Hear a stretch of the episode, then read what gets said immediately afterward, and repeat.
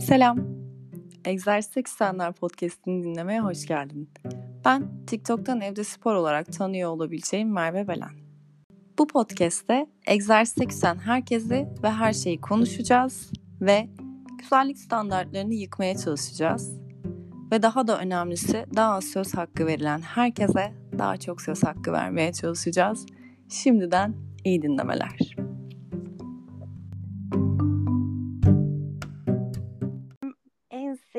Kil maskesinin yaratıcısı karşımızda. Kendini tanıtarak başlamak ister misin? Hoş geldin.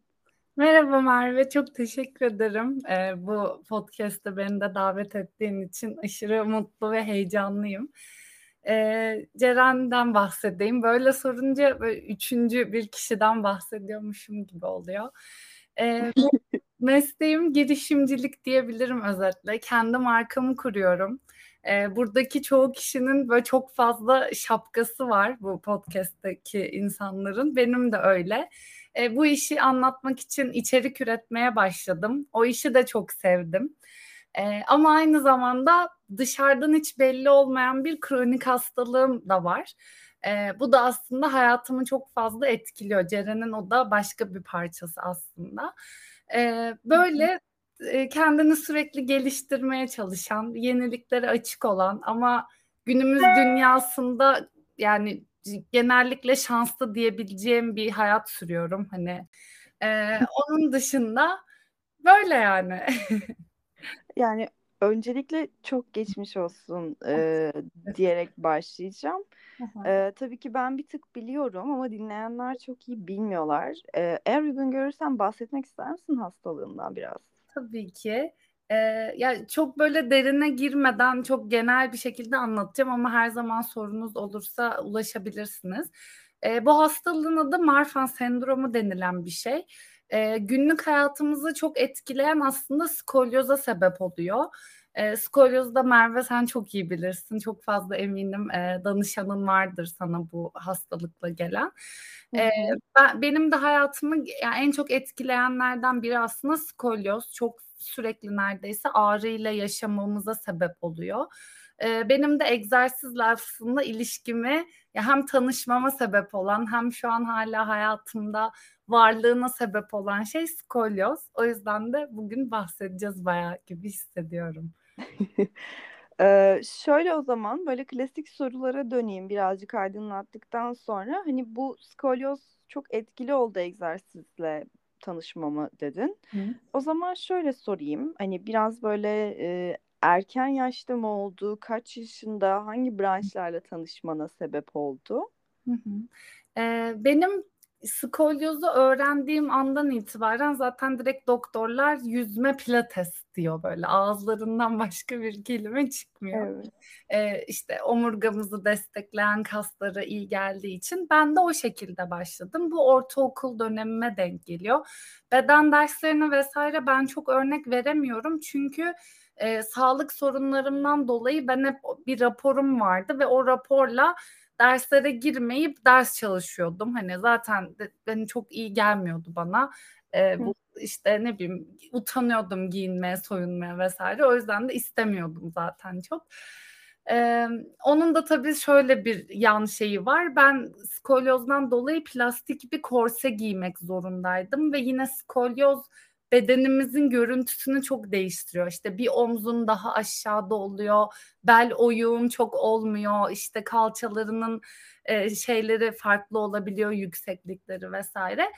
Bedenimi çok hani çekin çek çekindiğim, sakladığım bir ergenlik dönemim oldu.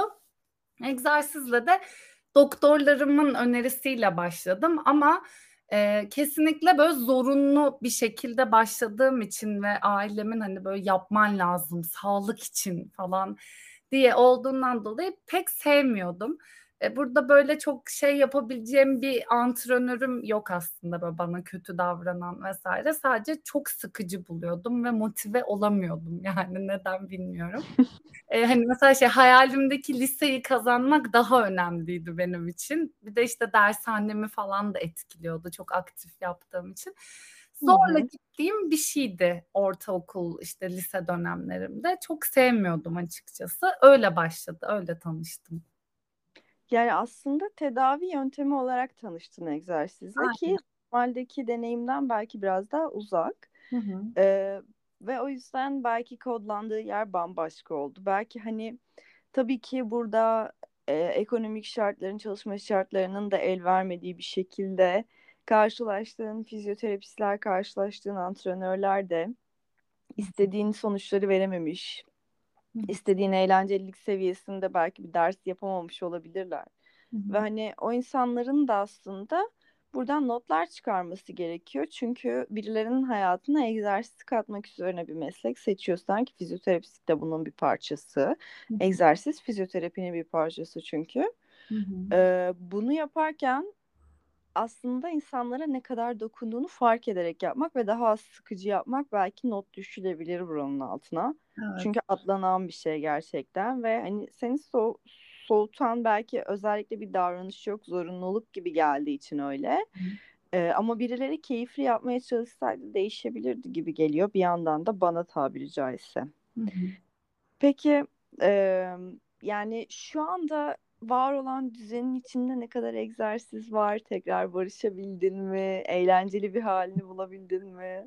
Yani şöyle söyleyeyim, bu ya ben hani bunu tabii şansa bırakmamak gerektiğini düşünüyorum ama işte bir hastalığın olduğu zaman daha kişiselleştirilmiş şeyler denemen gerekiyor. Sana birinin özel ve tabii ki tecrübeli, bilgili kişi olması gerekiyor bu insan. Aslında bence her beden kendi özel bir hastalık olmasa bile nor sağlıklı bedenleri hasta eden antrenörler de var yani.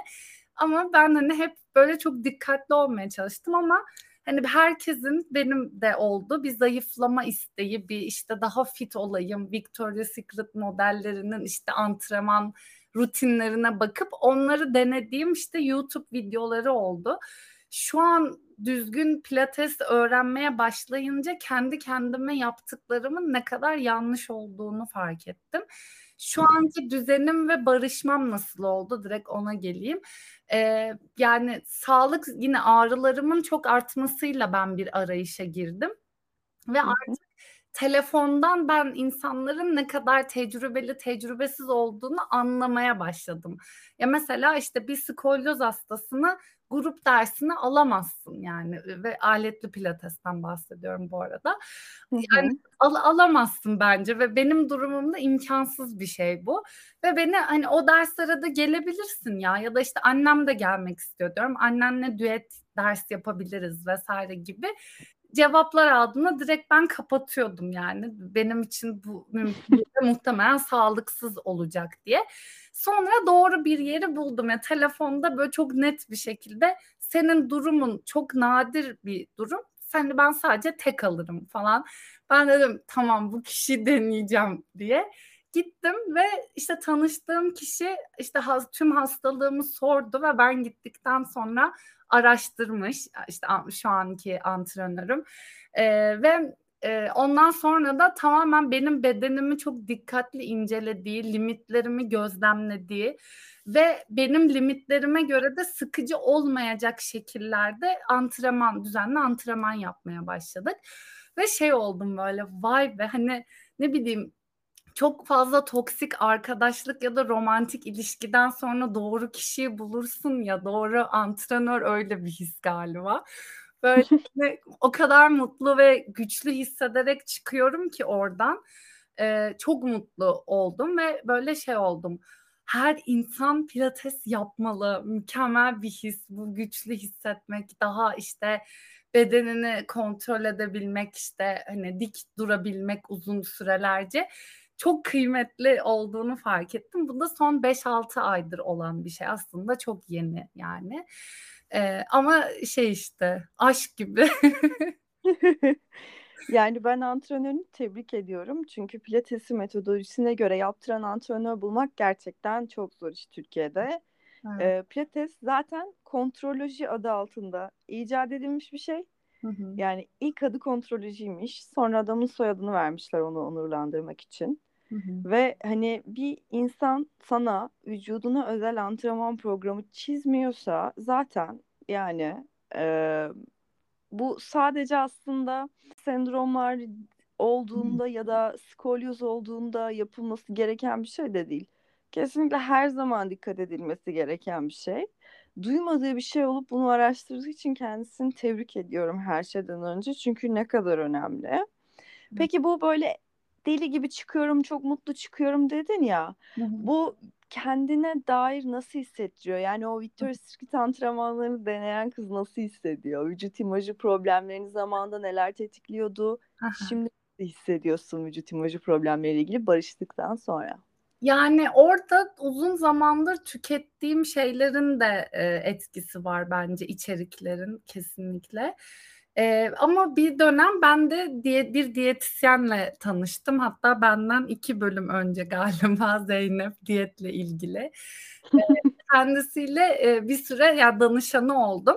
Ve ona böyle bazen tetiklendiğimde işte pilatese gidiyorum, işte yağ oranım azalmamış, kötü hissettim falan dediğimde bana böyle şey bak sen oraya sağlığın için gidiyorsun unutma gibi şekillerde hatırlatmalar yaptı. Ne kadar ben bilincimi arttırmış olsam ve tükettiğim içerikleri bu şeyleri geride bıraksam da arada gelebiliyor böyle çok minik şeylerden ya da şey diyenler de oluyor böyle. Ah hani Ceren çok zayıflamışsın ama bir 5 kilo daha kalmış. Ben de diyorum ki ben çok iyi hissediyorum teşekkür ederim falan. Kilom da sağlıklı bir aralıkta gibi cevap veriyorum ama hani o anda etkilenmesen de bazen aynaya bakınca gelebiliyor işte kötü bir anında gelebiliyor. E, bu bence yok olmayan bir yolculuk ama kesinlikle azalıyor. Yani temel amaç aynada nasıl göründüğüm ya da yağ kas oranım bile değil. Günlük hayatımda ne kadar dik durabildiğim, ne kadar işte güçlü hissedebildiğim, bir şeyi eğilirken işte bacaklarımla hani eğilip alabilme işte yetisi gibi tamamen günlük hayatımı iyileştirme temelli bakıyoruz ve o şekilde yorumluyoruz. Yine dediğim gibi ya hocam da benim bu hedeflerimin çok farkında. O da o yüzden bana beni o şekilde yar, yargılıyor da demeyeyim de değerlendiriyor. İlk geldiğine göre şu an bunu daha iyi yapıyorsun görebiliyorum gibi ama işte seni iki beden incelteceğim işte çok ter atacağız çok kalori yakacağız gibi bir amacımız hiç yok. Yani o yüzden e, antrenörün de çok etkisi var ama tükettiğim içeriklerin de çok etkisi var kesinlikle. Helal olsun diyorum tekrar antrenörüne. Aslında birazcık da şeye geliyor değil mi? Ee, böyle etrafını kimle çevrelediğin de hı hı. bu işin e, çok önemli bir parçası. Çünkü hani sosyal medyada sen de içerik üreticisisin bir yandan. Belki hı hı. hani kollarından bir tanesi bu. Ee, sence sosyal medya bu işin neresinde duruyor ve hani Zeynep'ten bahsettin diyetle Hı-hı. ilgiliden. Hı-hı. Yardım eden içerik üreticileri kimler? Mesela Zeynep'e örnek zaten verdik. Ya bu önce bende büyük bir soğumayla başladı. Hiçbir sağlık temelli içerik üreticisine güvenmemeye başladım ve e, yani şimdi çok iyi insanlar olabilirler ama yine de paylaştığı fotoğraflar ya da bedeni işte ne bileyim ya benim boyumda ama çok fit ve ulaşamayacağımı hissettiğim bir bedene sahip bir influencer'ı unfollow ediyordum ben bir dönemler. İşte beni tetiklediğini hissediyordum çünkü. Yani asla öyle olamayacağım gibi bir his geliyordu. Bir dönem e, bana iyi gelmeyen her şeyi sosyal medya çevremden çıkardım. Bu işte dediğim gibi e, çok iyi poz veren hatta belki Photoshop kullanan e, ünlü insanlar olabilir. Ya da dediğim gibi ulaşamayacağım antrenman önerileri ya da diyetler öneren insanlar olabilir. Instagram'dan vesaire hepsini çıkardım. Dedim ki bunların hiçbiri bana bir fayda sağlamıyor, beslemiyor, iyi gelmiyor. Sonra TikTok'a düştüğümde böyle keşfetime yabancı birkaç kişi çıktı ben hani onların da adını yine ilham almak isteyen olabilir diye söylemek istiyorum. Biri Victoria Garrick zaten bir, kesinlikle biliyorsundur bu body positivity konusunda çok çok güzel içerikler üreten bir insan. Diğeri de Claire Chevening diye okunuyor ismi. Ee, o da şey içgüdüsel beslenme hakkında konuşuyor aslında. Aynı Zeynep'in anlattığı içerikler. Ben bu kızları takip ettikten sonra da e, sen ve işte evde spor ve diyetle ilgili de keşfetime düşmeye başladı. Ve bu alanda takip ettiğim dört insan var. Bu kadar ve o kadar e, zor seçiyorum ki artık bu e, içerikleri tüketeceğim insanları. Ha, evime alacakmışım gibi davranıyorum. Çünkü gerçekten bilemiyorsun ne zaman zihnine nasıl etki edeceğini bu şeyleri. E, o yüzden çok seçici davranıyorum. Hani bir dönem her şeyi kopardım. Şimdi de gerçekten iyi geldiğini hissettiğim, güvendiğim, verdiği bilgilere ve bu kişilerin bu konuda bilgili olduğuna ve bence narin olmak, iyi kalpli olmak da bu insanlarda aradığım şeyler. Ben onu da hissettim. Yine çalıştığım antrenörün de hani beni gelen bir e, müşteri gibi değil de hani ben bu kızın hayatını nasıl iyi yapabilirim diye bakarak hastalığımı bu kadar araştırması sadece işinden de değil de böyle iyi bir insan olmasıyla da alakalı bence. E, o şekilde baktığım için de Evet sizi çok seviyorum. Biz de seni çok seviyoruz. Yani söylediğin içerik üreticileri benim de karşıma ilk düşenler arasındaydı ve oldum olası Victoria için kendimin yabancı versiyonu, Clara için de e, Zeynep'in yabancı versiyonu gibi düşündüm. Türk evet. dünya pazarı kıyasında e, çünkü daha çok biri beslenmeden biri de antrenman geçmişinden ve voleyboldan geliyor ve hani sporla fitliğin aslında o kadar da e, kondisyon ve kuvvet okey ama fitliğin o kadar da aslında tutmadığını anlatıyordu. Ve ben bir ara e, klasik içerik üreticisi çukurudur. Düşersin. E, globalde tutan içerikleri dönüştürüp yapmaya çalışıyordum Türkçe'ye. Evet. E, Victoria'nın birkaç istediğini yaptım. evet. evet duyamadım. Ha, içe, içerik ithal ediyorduk diyorum başlarda. Aynen başlarda kopya çok çok çektik ve evet. onun tabii ki creator vererek içeriklerinin bazılarını Türkiye'de yapmaya çalıştım. Ben ki ben hani uzman fizyoterapist artı pilates antrenörü olmama Victoria'nın aldığı pozitif tepkiyi hiçbir zaman alamadım. Yani inanılmaz cinsiyetçi yorumlar, inanılmaz böyle aşağılayan ne biçim meslek e, erbabısın diyen bir yerden yaklaşıldı hep bana ve hani oradaki insan voleybol takımının kaptanlığından oraya gelmiş bir insandı. Bazı düetlerde onu da kötülemeler oldu. Belki de şey dedim hep böyle Türkiye buna yüzde yüz hazır değil de ve yavaş yavaş hazırlanmaya başladı yeni kuşak ve TikTok'la beraber. Ve bu kadar eğitimli olmak gerekiyor ki belki bir kesime lafını dinletebil. Çünkü e, belki hani işin profesyoneli olmasak yine ciddiye almayacaklar ve yine linçlemeye devam edecekler diye korktuğum bir yerdeyim bu konuyla alakalı dürüst olmak gerekirse. Ya linç bitmiyor Merve yani her zaman bir şey buluyorlar. Ee, yine e, benden önceki bu e, şey sırf kilolu olduğu için sağlık yorumu alan e, röportaj yaptın yine bir önceki podcast'te de yani bir şekilde sürekli sırf içerik ürettiğimiz için hayatımıza karışacaklar. İşte ben de kozmetik markası çıkarıyorum. Neden yüzümde beyaz nokta var? Çünkü cildim var arkadaşlar. beyaz nokta tabii ki olacak. Yani kusursuz bir cilt yok. Evet. Senin yok yani ya da çil olacak. Güneş görüyorum çünkü falan. Ee, yani bu çok oluyor ama biz böyle uğraştıkça belki daha dramatik davranmamız gerekiyordur. Yani e, daha böyle umursamadan, daha böyle sal, saldırgan da değil yani kendi düşüncemiz konusunda böyle dağlı bir şekilde içerik koymamız gerekiyordur internete bilmiyorum. Biz böyle daha hala cici cici anlatıyoruz böyle ama aslında takmayıp hatta belki de sarkastik şekillerde cevaplar vermek gerekiyordur bilmiyorum ama ben hala böyle diyorum ki ya bakın işte diğerleri photoshop yapıyor inanmayın diğer markalar hani size bir yalanı satıyor falan. Ee, belki odur doğru olan ki işte bu Victoria falan onu çok yapıyor. Ee, çok dramatik cevaplar ya da direkt böyle göbeğini açıp gösteriyor falan böyle. hani o şekilde belki davranmamız gerekiyordur.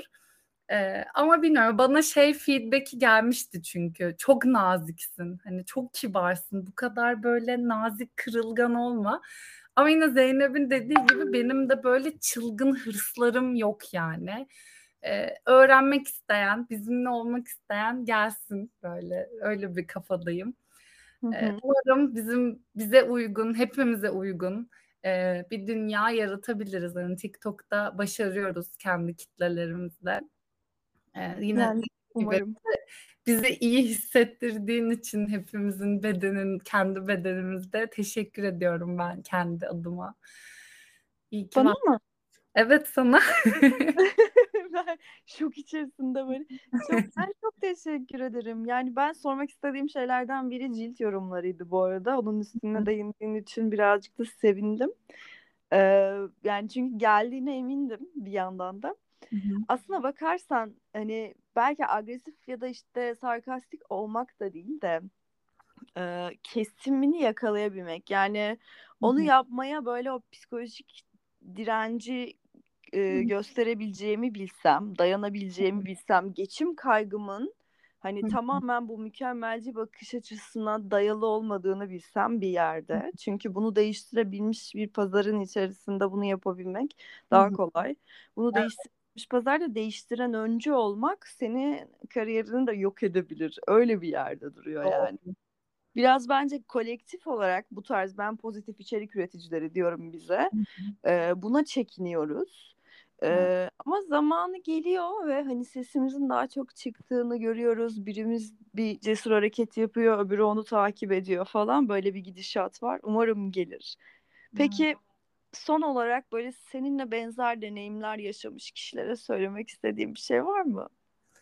Ee, yani bir noktada hepimiz bize neyin iyi geldiğini, neyin bizi tetiklediğini çok iyi biliyoruz. Ee, o şeylerden vazgeçmeyi e, yani kendinize bu hediyeyi verin demek isterim ben. E, ve hani doğru kişiler de siz o toksik şeyleri yani hep şey denir ya bu Instagram vesaire bizim yansımamız aslında diye.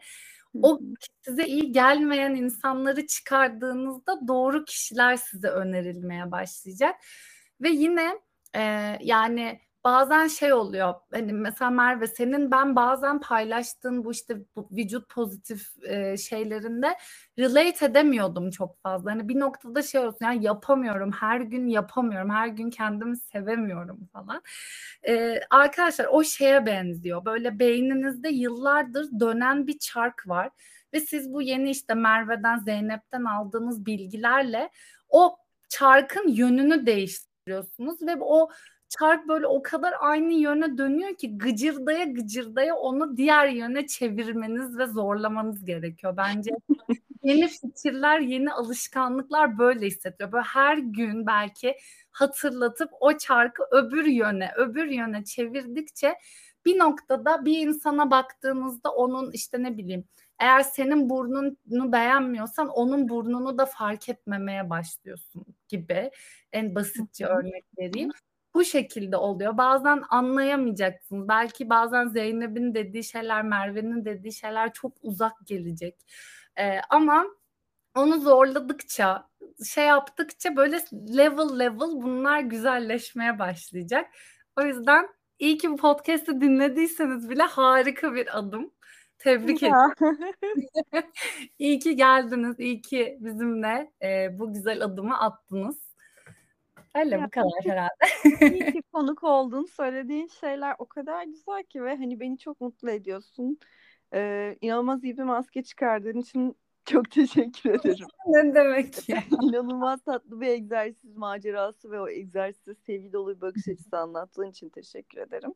Bir de e, şeyi de söylemek istiyorum. Böyle TikTok'a ilk başladığımda benim de kendi vücut imajı problemlerim vardı ve aslına bakarsan ben o videoları kendime vücudumu sevdirmek için çekiyordum. Ve hani o videoları kendime sevdirmek için uzunca bir süre çektikten sonra artık adımım e, şeye döndü. Hani e, biraz daha gerçekçi. Her zaman hmm. sevmeyeceksin kendini döndü ve öğrendim aslında. Siz de hani onu da hatırlamaya çalışın herkes yani izleyen herkes onu da hatırlamaya çalışsın. Hmm. Çünkü inanın ben de toksik pozitivite dediğim şeyden başladım bu hikayeye. Hı hı. Ee, ama arada gıcık olunuyor aynanın karşısında ama önemli olan bunu yüksek oranlarda düzeltmiş olmak belki de. Teşekkür ederim benimle konuştuğun için. Ne demek? İyi ki çağırdın. O kadar mutluyum ki bunlar hakkında konuşabildiğim için. İyi ki böyle bir podcast fikriyle e, Türkiye'de bir ilk oldun yani. Ya çok teşekkür ederim. O zaman görüşmek üzere. Görüşürüz. Kendine iyi bak.